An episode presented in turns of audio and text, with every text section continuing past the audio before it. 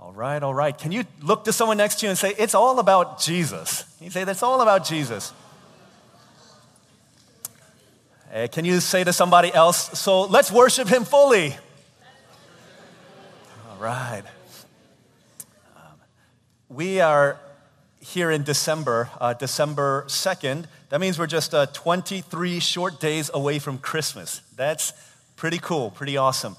Um, I, I know that some people say this is the most wonderful time of the year. I think most people would, I think most people, I think most of us would consider this to be the most wonderful time of the year. And I, wanted to kind of test that hypothesis a little bit by asking some of our people here at Harvest, hey, uh, do you love Christmas or do you not love Christmas? And what do you love most about it? Why is this a wonderful time of year for you? So let me, uh, just to kind of give you a, a sampling, a survey of where um, the collective hearts of harvest is, I just want to read from maybe like a handful, maybe 10 people. Um, they're short little sentences or two on uh, what Christmas means to them and why it's so important. And uh, some of you sent me messages that I'm not going to read today. It doesn't mean it wasn't good. it doesn't mean it uh, wasn't awesome, but it just means it didn't, uh, it, it came too late, right? So. Uh, I love Christmas season. What I love most about it is the anticipation leading to it, shopping for presents for my family and friends. That's what one harvester loved. Another one said, I love the, this one's kind of weird. I love the weather. Um, I love that the day gets darker quicker. Um, not many people on earth that I know that feel this way, but this one does. And I love that in this season, I often see friends and family that I don't often see throughout the year. Another person said, It reminds me of the miracle of birth and the hardships that Jesus went through from the moment he came. It reminds me of family gatherings and reinforces the gifts that we have received.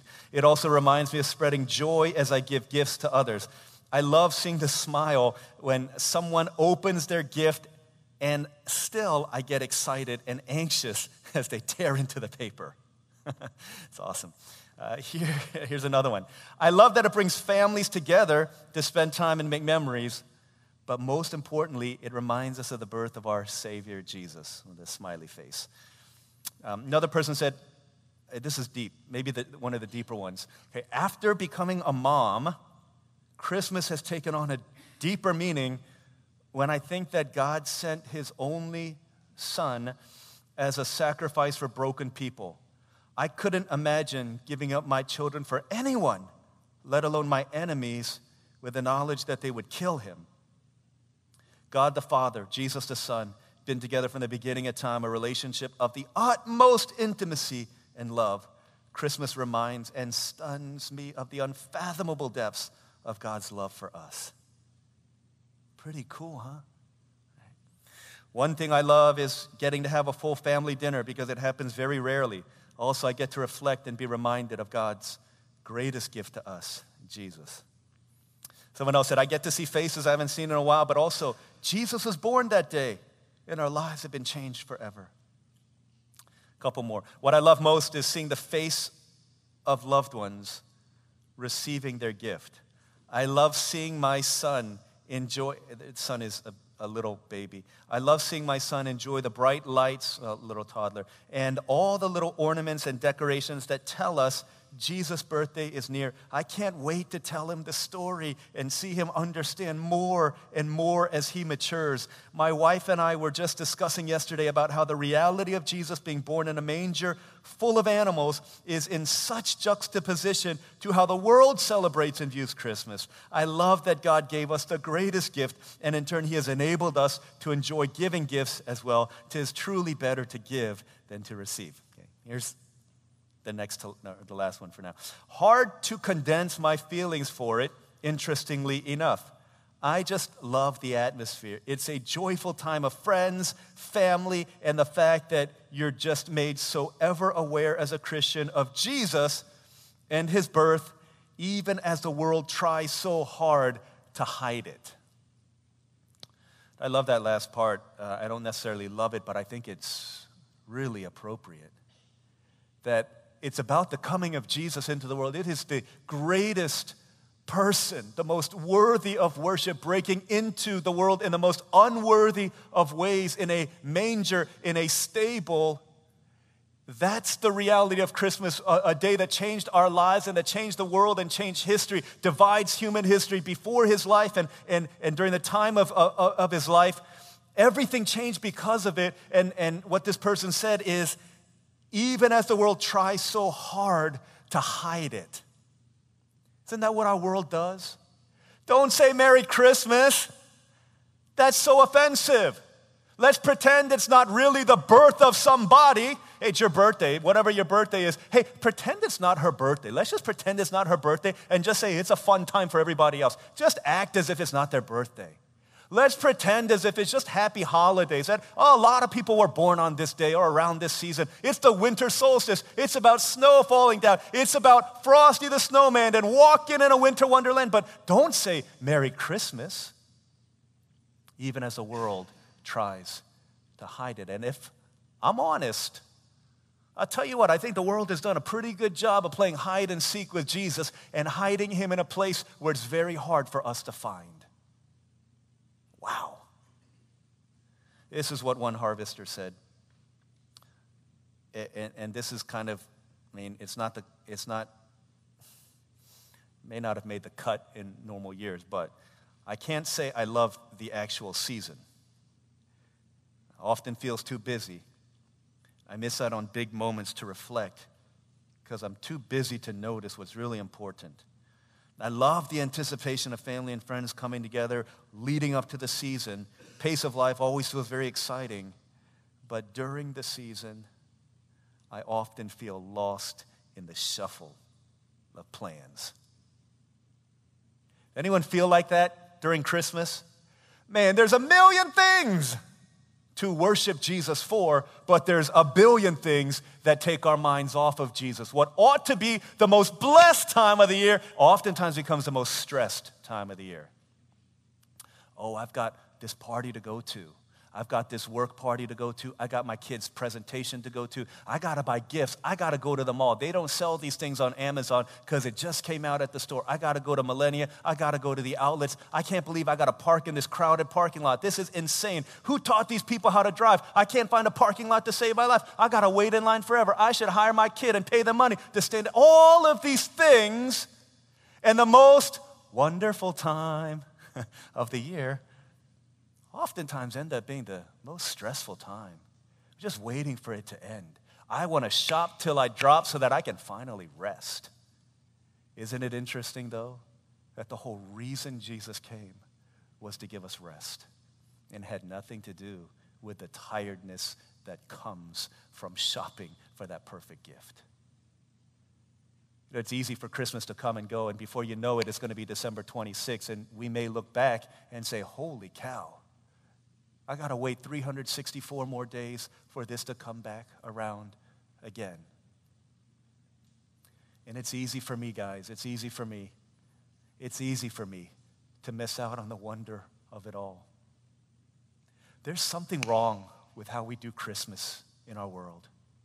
There's something deeply flawed and messed up with how we do Christmas, especially as Christians. The world needs to see Him. They need to see him.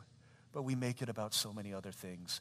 That's what Advent is about. It's about, hey, let's tune our hearts to the grace of God in order that we can enter into this season so that we can worship fully and really make Christmas what you and I said it was a few minutes ago. It's all about Jesus. This year, I want to conspire together with other churches around and have this Advent conspiracy. And the fourfold focus of this, we're going to talk about these over the next four weeks the first thing, man, is I want us to worship fully. Not worship half heartedly or worship just in, in, in, name only, but worship fully. To enter into that place and to get to December 26th and have our hearts loving Jesus more than we ever have in the year. That's my desire. Worship fully, spend less. That's the second thing. Let's not spend all this money racking up credit card debt, and then New Year's Eve comes around, and New Year's Day comes around, and we get the credit card bill, and all of a sudden that Christmas spirit has turned into something other than that. We're like, oh my gosh, I'm going to pay this back. What if it wasn't about spending a lot of money? What if it wasn't about the money? What if, what if it wasn't about the gifts and the presents? What if it was never meant to be about that? To worship fully, to spend less, to give more. What if we were able to give more of ourselves to other people? And then to love all, not just love a handful of people, not just love the one person whose name I picked out of that white elephant gift exchange, but to love more people. I want to start a conspiracy in here for us so that we could capture what Christmas is really about. So that we don't wake up in the aftermath of, we got to put that tree down, but hey, we just leave it up until May, anyways, because we got all this other like stuff to deal with. And we leave that Christmas tree up because it covers up within us a very unchristmassy inside. My desire is, man, that we would soar into Christmas ready to worship God, whether you're in a ballet dance on Christmas Day or you're in a choir or whatever it is that you do, that you would say, man, you know what, this year, this year I actually got it. It's about Jesus. And I was able to worship him fully. That's our desire. Amen? Let's pray. Just kidding. we got to start now. We got to start. Matthew chapter 2. Uh, Matthew chapter 2. I want to look at the response to uh, maybe just a, a couple people about how they responded the first Christmas day. We're going to read the true story of Christmas 2,000 years ago, the day, the time when Jesus was born. Matthew chapter 2, we're going to read verses 1 through 12, and then we're going to jump to the Gospel of Luke and, and read a, a few more verses and then come back to Matthew chapter 2. But we're going to read about the experience of King Herod, who was the king over uh, the Israelite domain at that time. He was king over Ju- Judah, Judea, which is where Jerusalem and Bethlehem were, were located. And we're going to read about his response and see what that tells us about how we can worship in a better way. This is God's word. After Jesus was born in Bethlehem in Judea during the time of King Herod, Magi, who are wise men from the east, Orient, Asia, came to Jerusalem and asked, where is the one who has been born King of the Jews? We saw his star in the east and have come to worship him. When King Herod, bad king, okay, Roman king, placed over the Jewish people, when that king heard this, he was disturbed in all Jerusalem, right? The leadership of Jerusalem with him. When he had called together all the people's chief priests and teachers of the law, he asked them where the Christ was to be born. In Bethlehem in Judea, they replied, For this is what the prophet has written. But you, Bethlehem, in the land of Judah, are by no means least among the rulers of Judah. For out of you will come a ruler who will be the shepherd of my people Israel. Then Herod called the Magi secretly and found out from them the exact time the star had appeared. He sent them to Bethlehem and said, Go and make a careful search for the child. As soon as you find him, report to me, so that I too may go and worship him. After they had heard the king, they went on their way, and the star they'd seen in the east went ahead of them until it stopped over the place where the child was. When they saw the star, they were overjoyed. On coming to the house, they saw the child with his mother Mary, and they bowed down and worshiped him. Then they opened their treasures and presented him with gifts of gold and of incense and of myrrh. And then, having been warned in a dream not to go back to Herod, they returned to their country by another route. And then look in verse 16. When Herod realized that he had been outwitted by the Magi, he was furious. And he gave orders to kill all the boys in Bethlehem and its vicinity who were two years old and under, in accordance with the time he had learned from the Magi. This is God's word. Man, this is crazy. Like crazy, crazy, crazy stuff. People of God, Israel, uh, Judah in the southern part, Galilee, Samaria, Judah, okay, Judah, Judea, whatever you want to call it. In the southern part, Jerusalem, Bethlehem, in that area, part of the Roman Empire, overarching Roman Empire. And so what, the, what Rome did is they sent little of these underlings to be kings over the subjects. And so this king named Herod was over the Jewish people. And so when he hears that there's a king of the people that you rule over who's being born, obviously he gets a little bit nervous and fearful. He gets terribly disturbed, in fact. And so he says, Oh my gosh, I need to do something to get rid of this pretender king. Because what Herod was famous for doing, and what a lot of the kings of the ancient days would do, is they would consolidate their power. They would make marriage allegiances, political allegiances, marry people, not because they loved the woman, but because they loved the power, and because she would cause me to consolidate power so that no pretenders to the throne could rise up against me. Anyone who was a challenge, he would kill. And so, hey, there's a king. The king of the Jews has been born. And so Herod is disturbed. His response to us is going to tell us a lot about what it means to worship fully by a negative example. Two things that we see. One, you can say and believe the right things, yet still miss out on worship. Wow, did you know that? Look at what he says, verse 8. Go make a careful search. As soon as you find him, report to me so that I too may go and worship him. He had the right words. I'm going to worship him. And if you ask me, I've got the right words too. I can sing the Christmas songs with my eyes closed without looking at the screen. I can do that. I can have the right words, believe the right things, and yet still miss out on worship. Hey, if you ask me, what, what is Christmas all about? And anyone ask me, what is Christmas all about? I'll tell you. I'll tell you because I saw it on a little pass it on card. Jesus is the reason for the season. And if you've never heard that before, you've been living under a rock for all these years. But if you haven't heard it, then you'll say, wow, that's pretty cool. Jesus is the reason. I can tell you the right things. But so too could Herod. And a lot of times we can be so close to Christmas and yet so far from Christ. You could be close. You could even be in church on Christmas and yet still miss out on worship. Because Herod says, This is what Christmas is all about. I'm coming to worship the king, but in verse 16, he wants to kill this king. He wants to erase this king. He wants to do away with this king. How about you? You know, I know you know what Christmas is about. At least you can say that to me. But if I were to really just peel back the layers, what really is Christmas about? I, I think if I ask uh, my kids, they'd be able to shoot straight with me. If I asked them, actually, if I asked, even if I asked the littlest one, what is Christmas? What is Christmas? They would say, Jesus' birthday. But if I asked them, what does Christmas mean to you? They'd tell me something completely different. They, they wouldn't say, oh, I've come to worship Jesus. Because they shoot straight. Well, last week I was in a, uh, Atlanta. We are up there for a wedding. A few of us were up there. And uh, a couple of families, uh, our family, another family, hiked up Stone Mountain, right? Stone Mountain, awesome. Like this huge, massive, like 90 degree hike that we scaled up and took us forever to get there. But we finally made it. And then as we came down, we're going to eat food. And this is what we do we eat a lot in Atlanta. And so we had to drive about 30, 40 minutes. And before we left, our six year old dude, Elijah, Elijah said, Daddy, I got to go to the bathroom. I was like, all right, dude, let's go to the bathroom. So we found a bathroom and we went in to the men's room. Okay, this is kind of how bathrooms are for you women. Um, one, they stink. Like men's rooms smell really bad. The second thing, I don't know, I don't know if it's just because we're, we're men and you guys are women, but in the men's room, uh, no one talks in the bathroom. Okay? It's kind of like you're breaking the man code to talk in the bathroom. Is it like that for women too?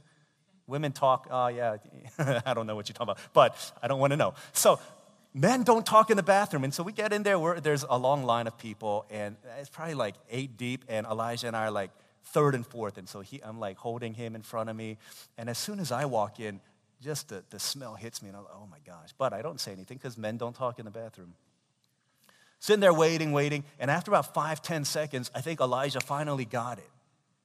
Either the smell hit him or he could take it no longer, and he busts out. He says, Ah! Oh. he goes, Ah, oh, it smells disgusting in here. And I said, Elijah, it's okay. And I tried to like hush him up before he said something else obscene and got whoever's in the stall upset and embarrassed. And, and as we went on our way, there was a man, a, a large African American man who was washing his hands. And as he turned around and he walked out, he looked at me and he said, Kid, don't lie. And then he walked out. it's like, that's right. My boy don't lie. He tells the truth because kids don't lie. We lie, though. We lie, don't we? because we know the right answers. We know the right answer. You just be quiet. You don't say anything. Hey, what is Christmas all about for you? It's about Jesus. It's the reason for the season. But what if I asked a kid in you? If I asked a kid in you, what is Christmas really about to you? The honest you. Pull back the layers. Okay, this is what it's about. It's about having the perfect family photo that I could send to other people so they can say, oh, your family is so precious. That's what Christmas really means to me. Christmas is about. It's about making sure that the family who comes over, my in laws are coming over and they, they hate me, but it's trying to impress them and to let them know that I'm really worthy of my daughter or their daughter or their son's hand in marriage. That's what it's really about to me. it's about it's about hoping and praying that if I drop enough hints on social media that somebody will get me that massive air fryer so that next year I can deep I can fry a turkey in that air fryer. That's what Christmas means to me.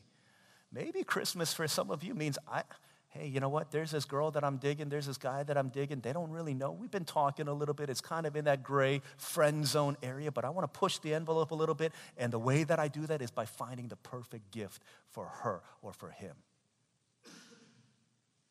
If I were to ask the inner kid in you, what is Christmas really about for you? What would you say? Because it's very easy for us to say the right thing. It's all about Jesus. Praise God that He sent His one and only Son into the world in order to be the Savior of all mankind, and God did that for. But if I were to ask the real you, what would you say? If it's really about Jesus, then why are we so stressed? Then why are we digging ourselves into credit card debt that we won't be able to get out of for weeks and months in order to find that perfect thing if it's really about Jesus? Why are we so stressed out? Because here, Herod, in a satanic ploy to try and erase Jesus from the record, tries to have all children born under two boys destroyed in order that the message of Christmas that changed the world would not be propagated to the ends of the earth. You know, it's one thing when it's one generation, but the next generation is attacked. The other time this happened in biblical history was when Moses, the deliverer of Egypt, was going to be born. Let's kill all these babies. Because when something awesome is going to happen, the enemy always attacks the next generation. Listen, whatever it is for you, is this the, what is the message of Christmas that you want your children to grow up believing? I don't want my kids, and, and I, I lamented over this last year, man. We got, they had so many stinking presents under the tree that couldn't even see the floor around it. Manny's like, oh, I'm gonna buy something for Elijah. I'm gonna buy something for Elise. I'm gonna wrap it in this thing. Elisa's like, oh, I wanna, no, she didn't say, but Elijah's like, oh, I'm gonna buy something for everybody. So like, there's like all these, these, these presents, and I'm like, dude, this is, Guys, kids, what is Christmas? What is Christmas? Jesus' birthday. Come over here, come over here. Daddy's gonna read the, Chris, the true Christmas story to you. We're gonna celebrate and worship Jesus before we open presents. Okay, sit around the table. After what? After Jesus was born in Bethlehem, Daddy, how long are you gonna talk? I don't want that to be the Christmas again. Like, dude, it's about Jesus. But when can we open our presents? It's about Jesus, not about our presence. It's no small wonder then, the, the most worthy person of worship, the most world changing day in history, that the enemy would want to erase Christ from our Christ Mass, our Christ worship so that we no longer talk about him and pretend conveniently that it's politically correct to not celebrate the fact that God has come to save us. And so we say, okay, happy holidays, everyone. Happy holidays. I'm going to be politically correct. Happy holidays. Ah, man. But what would it look like if it really was about Jesus? About worshiping him fully, what would that look like? Because I know how easy it is for us to be distracted, to worship half heartedly, to spend more, to give less, and to fight with everyone. What ought to be the most blessed time of the year often becomes the most stressed time of the year. Something's got to change with how we do Christmas, guys especially, as that one person said, for those of us who know what Christmas is about. And so the second thing that we see here is that God invites you to life changing worship this Christmas. oh my gosh, this is awesome. This could change the world. God invites you, He invites me, He invites my children into life changing worship this Christmas. What does that mean? I know that a lot of us were traveling over Thanksgiving weekend. Some drove, but for some who flew, uh, I, I, sent an invitation, an email invitation to a program that I've been, I got grandfathered in many years ago. It's called Clear. And what Clear is, it, it allows you to bypass security lines at uh, airports and, and, sporting events. Our, our uh, Fukuoka House Church Shepherd Chris Lee at our morning prayer service yesterday, he, he talked about his experience with it. But I sent that, this invitation over email to, to a few people. And my first encounter with Clear here at Orlando Airport was someone dropped me off at the airport on the sidewalk. I, from the sidewalk, my feet touched down to the time I sat down on my gate was seven minutes. Amazing. Amazing. If you want one, ask me for it. But so I emailed this invitation to some people and I asked them, hey, did you end up using it? And some people are like, oh, you know, I just didn't use it, I didn't use it. But there was a family that used it. Uh, Chris and Haley and their daughter Isabel used it. And Chris said they got in the busiest airport in the world, Atlanta Hartsfield Jackson International Airport, which is the worst airport in mankind. But that airport on the busiest travel day of the year. They got through security, he said, in two to three minutes. Amazing.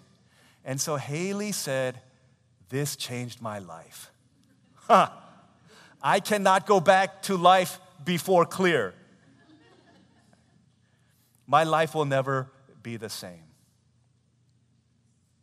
This life changing invitation was sent out to more than just one family, but it takes us to respond in order for us to have our lives and our worlds changed.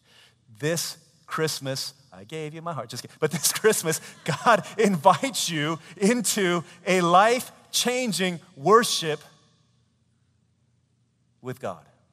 Because you, if you read, and, and this would be my, my homework assignment to you this Advent, read through Matthew, read through Luke, the gospel accounts of the true Christmas story. Every person who encounters Jesus ends up worshiping him. Wow. What if you encountered Jesus this Christmas? Would you not worship him also? And would that worship not change your life? Would it not change your life? He invites you into that place to say, hey, come and see. Come and see what people have seen for 2,000 years and have never been the same. Right, come and see. Take a look. Right, take a look and enter in. That's what I invite us to do. I just want to do this by, by looking at two people in their encounter with Jesus during this time. Okay? Uh, the first one, if you look in Luke chapter 1, okay, Luke chapter 1, the first person to whom the Christmas message comes is this 14 year old, unwed, engaged to be married virgin named Mary. Mary is visited by an angel who says, You will be pregnant with the Son of God. Can you imagine this? I don't, I don't, I mean, you're 14 years old. 14 years old, never, you know, you just live a, a holy life, a pure life. You just want to honor the Lord God. And God says, hey, you know what? I'm going to, bam, you're going to be pregnant. Okay, you're going to be pregnant, not because anything bad you did, but it's just because you're, because you're, I chose you. This is not anything bad that you did, but simply because I'm going to put that baby inside of you. What would you say? Holy cow. All of my friends in middle school are going to think that something shady happened. My parents, they're not going to really believe this. I don't believe that many people would actually believe it. But look at her response in Luke chapter 1, verse 46. Mary said, My soul glorifies the Lord, and my spirit rejoices in God my Savior. For he has been mindful of the humble state of his servant. From now on, all generations will call me blessed, for the mighty one has done great things for me. Holy is his name. She's like, hey, hey, y'all, if, if she, I don't know if she texted with her 14 year old friends at the time, but she's like, guys, my life is to get changed forever. Like nothing is to be the same. But in the same breath, she says, God, you have done great things for me. Holy is your name. God, you're awesome. This is called the Magnificat in Latin. It means the worship. There's a high expression of worship that Mary gives to God because he has impregnated her with the Holy Spirit. That's crazy. She says, God, I worship you. Why? I, because all she sees is the majesty of God and the absolute sheer unworthiness that she would be the vessel to bring God into this world so that the world would be changed. You would inhabit and dwell in me. That why would you choose me to do that? Why me? And she gives her worship to God as a result of it. Some of you may have encountered my four year old daughter, Elise. Um, Elise, uh, we named her Elise because it means God's gift, and she's God's gift to us. She is the third child, and if you subscribe to these birth order theories, James Lehman, uh, he said the youngest child um, is always seeking attention. One of the things he, he, uh, he likened each birth order child to a different animal, and he said the youngest child is like a puppy dog, just always playful you know, like puppies always come wagging their tongues and wagging their tails, and, and they come and they, I, I don't know what they do. They, they lick you and they want to play and they want to, whatever it is that they want to do. He said, third, the, the youngest child is like a puppy dog. They just want to be, they just want to play. Like everything is play to them, everything is a game to them. And so if you want to show love to your youngest child, Lehman says you need to play with them a lot. Right? Some people, it's let's go get coffee, let's go uh, play football. They said for, for kids, youngest, they just they need to be played with. That's how they feel love. So Elise thinks everything is playtime. Everything is a game to her. So uh, she does something, she wants to play, and we're like, not now, Elise. She wants to, like, I don't know, she wants to touch the fire, touch boiling water. Like, Elise, no, don't do that. she thinks it's a game. So she laughs and she thinks we're like playing this game and we're not looking. She wants to do it. And no, no, no, Elise, don't do it. Fine, Elise, Elise if you don't do it, you're going to timeout. And she thinks it's all a joke. So she's like laughing, laughing, laughing. No, Elise, don't do it. Elise, go to timeout. And so she's laughing on her way to timeout. And, and we turn around, and as she, she's going to time, we think she's in timeout. We check on her, and she's like stopped in the middle of walking to timeout, looking at us, seeing if, if we're going to catch her doing something. And she's like laughing. Ah, ha, ha. Elise, go to timeout. Uh, she thinks it's all these big jokes. He's sitting in timeout. She's laughing. Elise, stop laughing. Stop playing around. You're supposed to think about what you did wrong. Think about it. Think about it. Ah, ha, ha, ha. Elise, we're gonna go bring the go bring the meme stick. Which is, go bring the spanking stick. Don't call police on me. We don't. We're gentle. Uh, go get the go get the meme stick. She brings the meme stick. She's like laughing. Ah, ha, ha, ha. She thinks everything is a joke. Everything's a game. She just like to play. We uh, during Lent we're doing like family worship service and. Um, we're talking about how Jesus cleansed the temple and how we're the temple of God. He, we, he wants to cleanse our temple. So, what are the things that you need to, and, and this abstract language is too much for our kids. What, what, is, what needs to, children, what needs to be cleansed from your temple? They don't understand that. So I said, What do you want to give to Jesus this Lenten season? What do you want to give to Jesus? I want to give my anger. I want to give my hitting. I want to stop biting somebody. Okay, Elise, um, Elise, what do you want to give to Jesus? What do you want to give to Jesus as we move towards Good Friday? She said, uh, gift card? like, how are you going to... How are you going to give a gift card to Jesus? Elise, stop messing around. But this is Elise. She, uh, if you try to say hi to her, she'll think it's all a big game. She'll like run away from you. She'll act coy. She'll act like hard to get. But really, she loves it. She loves your attention. But she acts like she doesn't. She acts like she's hard. And this uh, kind of is how she is at school, too. So when I take her to school, there's two entrances into the school. One is like this back way through the like air conditioning, fenced off area, back way to the playground. Another is where the principal and the pastor of the church that she goes to that school, that's where they stand and they greet people. And so I say, Elise, which way do you want to go? And she's like, I don't want to go that way. I want to go this way where I don't have to talk to anyone. And so sometimes I'll just make her say, okay, you know, Pastor Bob and, and uh, Mrs. Alexander want to see you. And so we walk that way. And they're like, give me five, Elise. And she like walks by them and she's like laughing, completely ignorant of them. Hello, Elise, how are you this morning? She like turns around as if she didn't hear them. Like, Elise, you got to stop doing that. That's like disrespectful. And, and, and, she's like, turns around and she's like laughing, laughing, laughing. This is all like this big joke. There's these other ladies, teachers who are stationed at different places to kind of direct the children who get dropped off in the car line. Go this way. So, so lady, Mrs. Holiday, Elise, I see you hiding. Hello, Elise, you look so nice today. And Elise just completely turns around. Act like she don't see her. Act like nobody's there. Starts talking, Daddy, blah, blah, blah, blah, blah, my kokiri, my elephant, my blah, blah, blah, blah, blah. The other lady's teacher's walking out. Oh, good morning, Elise. Good morning, Elise. And she looks at them and she turns her head and she just completely gets everybody the culture. I like, Elise, you can't do that. Everybody's gonna think you're mean. Everybody's gonna think you're like just not a nice person. One time, Elise and I were walking into Starbucks, and one of her teachers, Mrs. Morris, was walking out. She's like, Elise, Elise, I see you, I see you, Elise. And Elise uh, looks at her and she says, huh, and she turns around.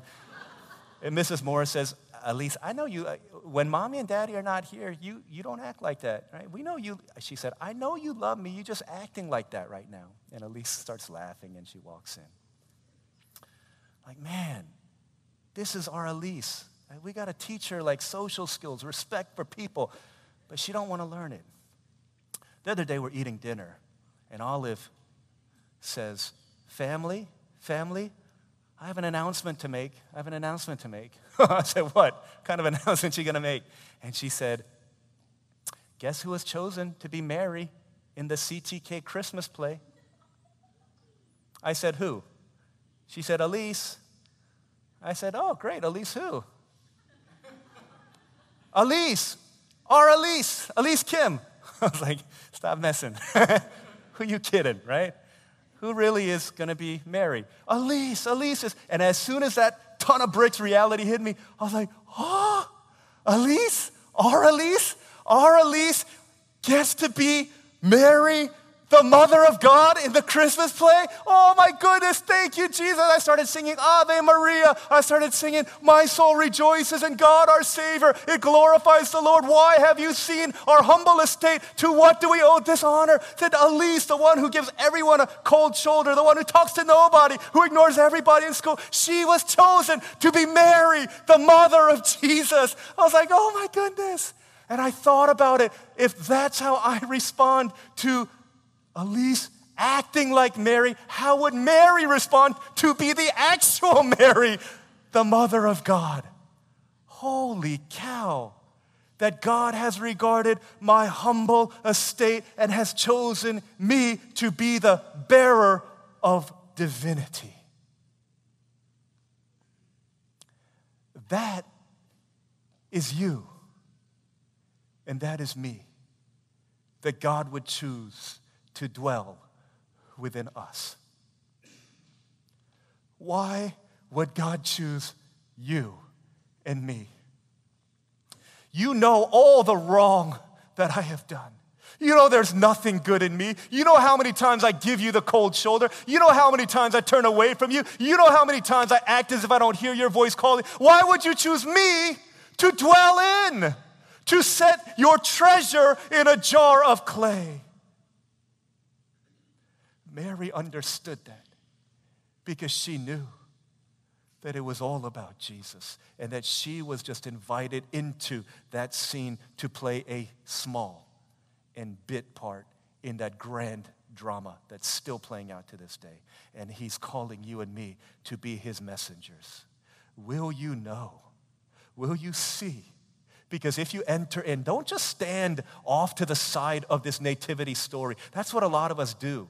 Right, we enter into this Christmas season, but we kind of tiptoe along the outskirts of it. We say, yeah, you know what? Jesus is all the way over there, and every step we take towards Amazon.com, every step we take towards these malls, away from the heartbeat of what it means to worship fully, we walk away from the manger. Not saying that you shouldn't buy stuff. I'm not saying that. I'm saying we got to shift the narrative and to rethink what Christmas is really about to rethink what it's really about so that we can worship fully, to enter into it, not be a bystander looking at it, but to put ourselves into that and to say, Jesus, you have come for me. I don't care whether you think you, it's Mary or somebody, but, but, but read through the narratives. Ask God to show me who is it that you want me to walk with throughout this, this Advent season and walk with them and see why they were led to worship and see how it can change us. You go back to, to Matthew chapter uh, Matthew chapter 2, and you see these wise men. Okay, these wise men live 500 miles away from where Jesus was to be born. But they make this month long journey. This was not a quick drive up I 75 in traffic. It wasn't battling through with Clear going to, to Atlanta Airport. This was 500 miles on camel through a desert. And for that months of journeying, they said, This king is worth it. Is the sacrifice of your time to suspend the busyness of your life so that you can worship Jesus this season? Is he worth the sacrifice of your time? Because they brought sacrifices that were far more costly than that, also gold, incense, myrrh, gifts, all gifts that were fit for a king. And so they come to this King Herod, bloodthirsty king and scholars say that in order for these wise men, magi, to come before the king unsolicited was again to risk their lives. You've come to worship this king who rises as a rival to my throne? How dare you do this? Risking everything. What is the cost of your Christmas worship this year? The time, the money, the courage, the reputation. What, for, for some of us, the greatest cost we're going to pay is to, to, to go to somebody at work and say Merry Christmas instead of Happy Holidays. But hey, maybe that's, maybe that's a step. These wise men, they find Jesus and they bow down. And they didn't say, upon coming into the manger, Oh, it smells disgusting in here. That's not what they said. They didn't come with all of these gifts and say, hey, Joseph, uh, hey, by the way, cute baby there. I really like that baby. He's got, he's got your lips. He's got, it looks like he's got mom's. That cute baby. But hey, listen, uh, I, I, got some gifts for you. I knew that you're a carpenter, so stop by like Home Depot on the way here and bought you this like sandpaper and a new and a new hammer. Give this to Joseph and Mary. Yeah, you know, I know that uh, giving birth, you know, it's, not, it's not Winnie Palmer here. This is like a manger. So, hey, um, I decided to get you some swaddling cloths. I got you a got you a new ergo so that you can help put him to sleep and sound machine. This will all be helpful. Brought you actually we could we wanted to bring you a crib, but we couldn't because it was too heavy. So we got you something else instead and some applesauce or baby food, whatever it was. And hey, hey shepherds, we didn't really know you were going to be here, but uh, we brought with us some Axe deodorant, and y'all, quite frankly, need it more than we do. So here you go. We'll give you this Axe. Merry Christmas to you guys. And, and since you guys are out in the fields a lot more than us, we got some bug repellent for you. This is eucalyptus, 100% all natural. Use it. Got some essential oils that we thought we were going to use, but we want to give it to you. Merry Christmas. It's so great to be with y'all. Love you guys. Merry Christmas. And they leave.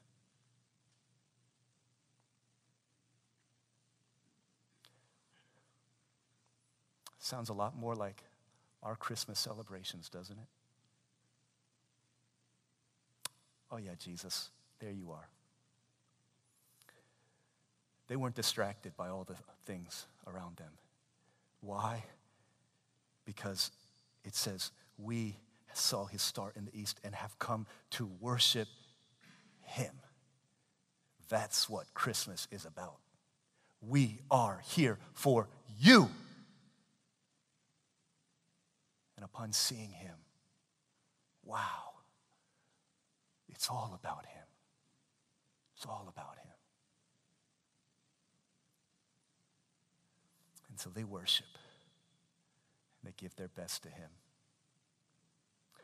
If we're honest with ourselves, right, what are the things that distract us from the worship of the King during this Christmas season?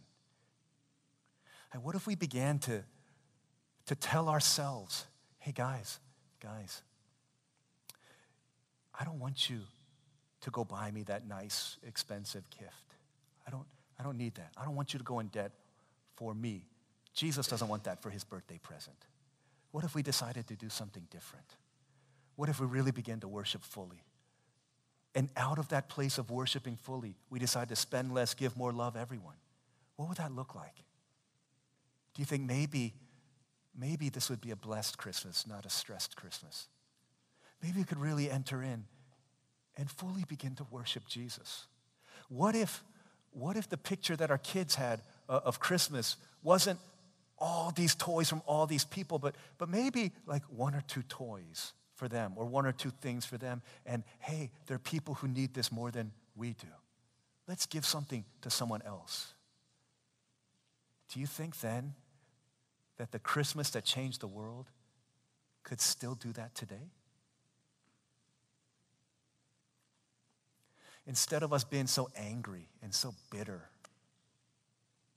because it's too much traffic and oh i can't believe they're closing it uh, at midnight on christmas eve. They should be open all night. This is terrible. And even black friday they open early. Instead of us getting all bent out of shape we, we kind of pulled back and said we've come to worship him because every person in the christmas true narrative who encounters jesus is led to worship joseph whose life would get completely completely flipped upside down because of this news. He says, Here's my worship. My worship is I'm going to obey God even when it's costly. For the shepherds, here's our worship. Even though we're the least deserving of people, we're, we're, we're busy. Our sheep are to gonna run away, but we're to still leave all of that busyness behind. We're to leave all of that stuff and responsibility behind so that we can come in and worship Him. I want to encourage us to go through the Christmas narratives and to enter into that space. Not to look at it only on Sundays and, oh, yeah, that was pretty cool, but to really move into that place.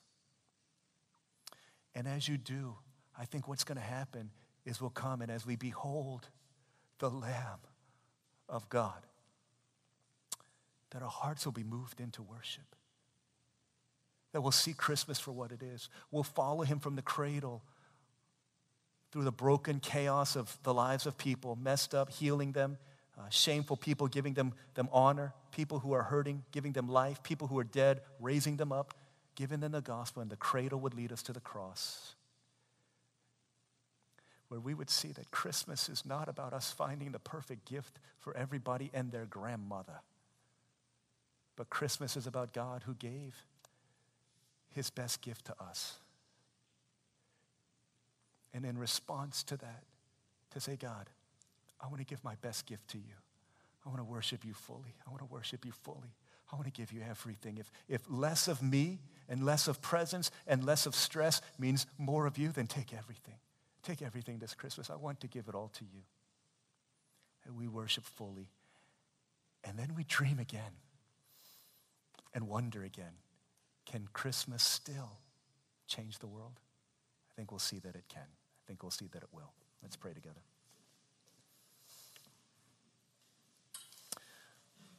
What does Christmas mean uh, to you? What have I made Christmas? What have you made Christmas? What have we made Christmas to be?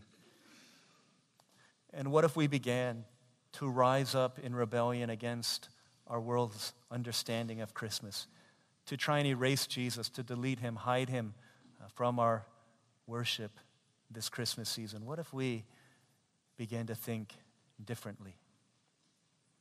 Could it change our world? Could it change the lives of other people? We're going to look over the next three weeks of what that can look like. But why don't we begin just honestly seeing ourselves for where we are? Where do we need to repent to God and say, Lord, I need to change? And where do you need to make a decision?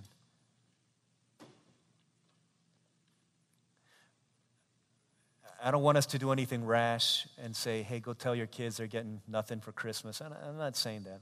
I'm saying maybe, yeah, you talk to your kids, you talk to your family, your friends, say, hey, I want to really worship fully. I don't know what that means yet. Maybe we'll get to that in, in a couple weeks' time.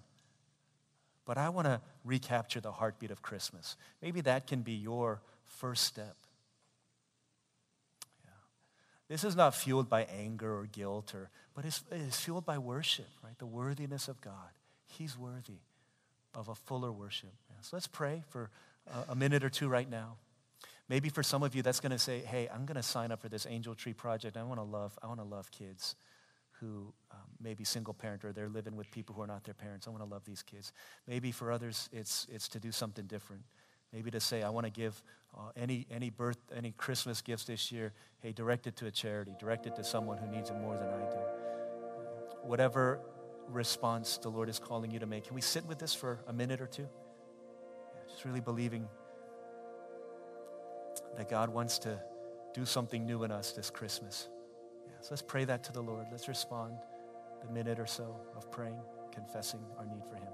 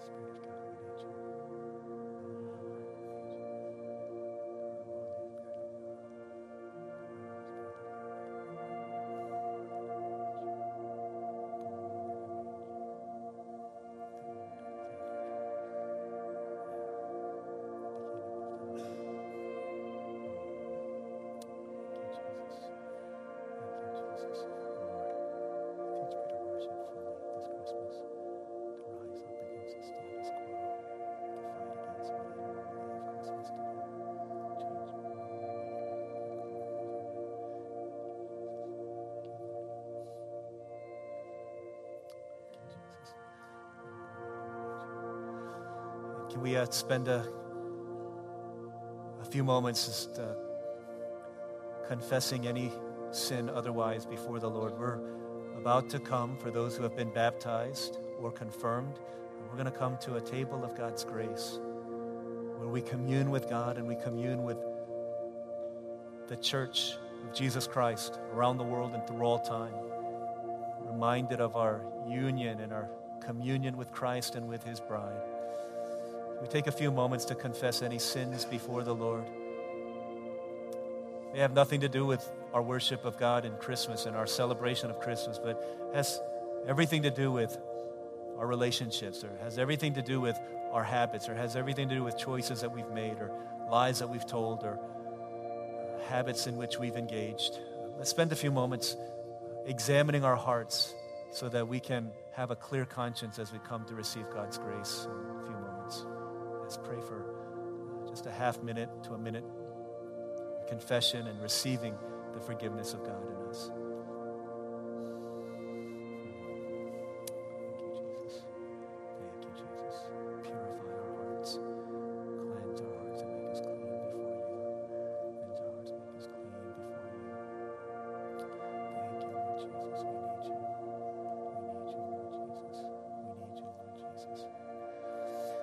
Father in heaven, we thank you so much for uh, reminding us reminding us of how countercultural our lives have been called to be. That we're not part of the kingdom of Rome, we're not part of the kingdom of Herod, we're part of the kingdom of God. And that kingdom runs so counter to the kingdoms of this world. That when our world tells us that this is how we ought to live, and this is what we ought to make this season about, the kingdom of God speaks truth into us, flushes out our system so that by a transformation through the renewing of our minds, we might be able to test and approve what the good and pleasing and perfect will of God is so that we might step into this season of worship this Christmas. So help us. And as we remember your great sacrifice, the love of God at cost of the life of your Son, would you move us and stir us in awe and wonder that we might worship you fully? Thank you so much. We love you because you've loved us first. We pray these things in Jesus' name.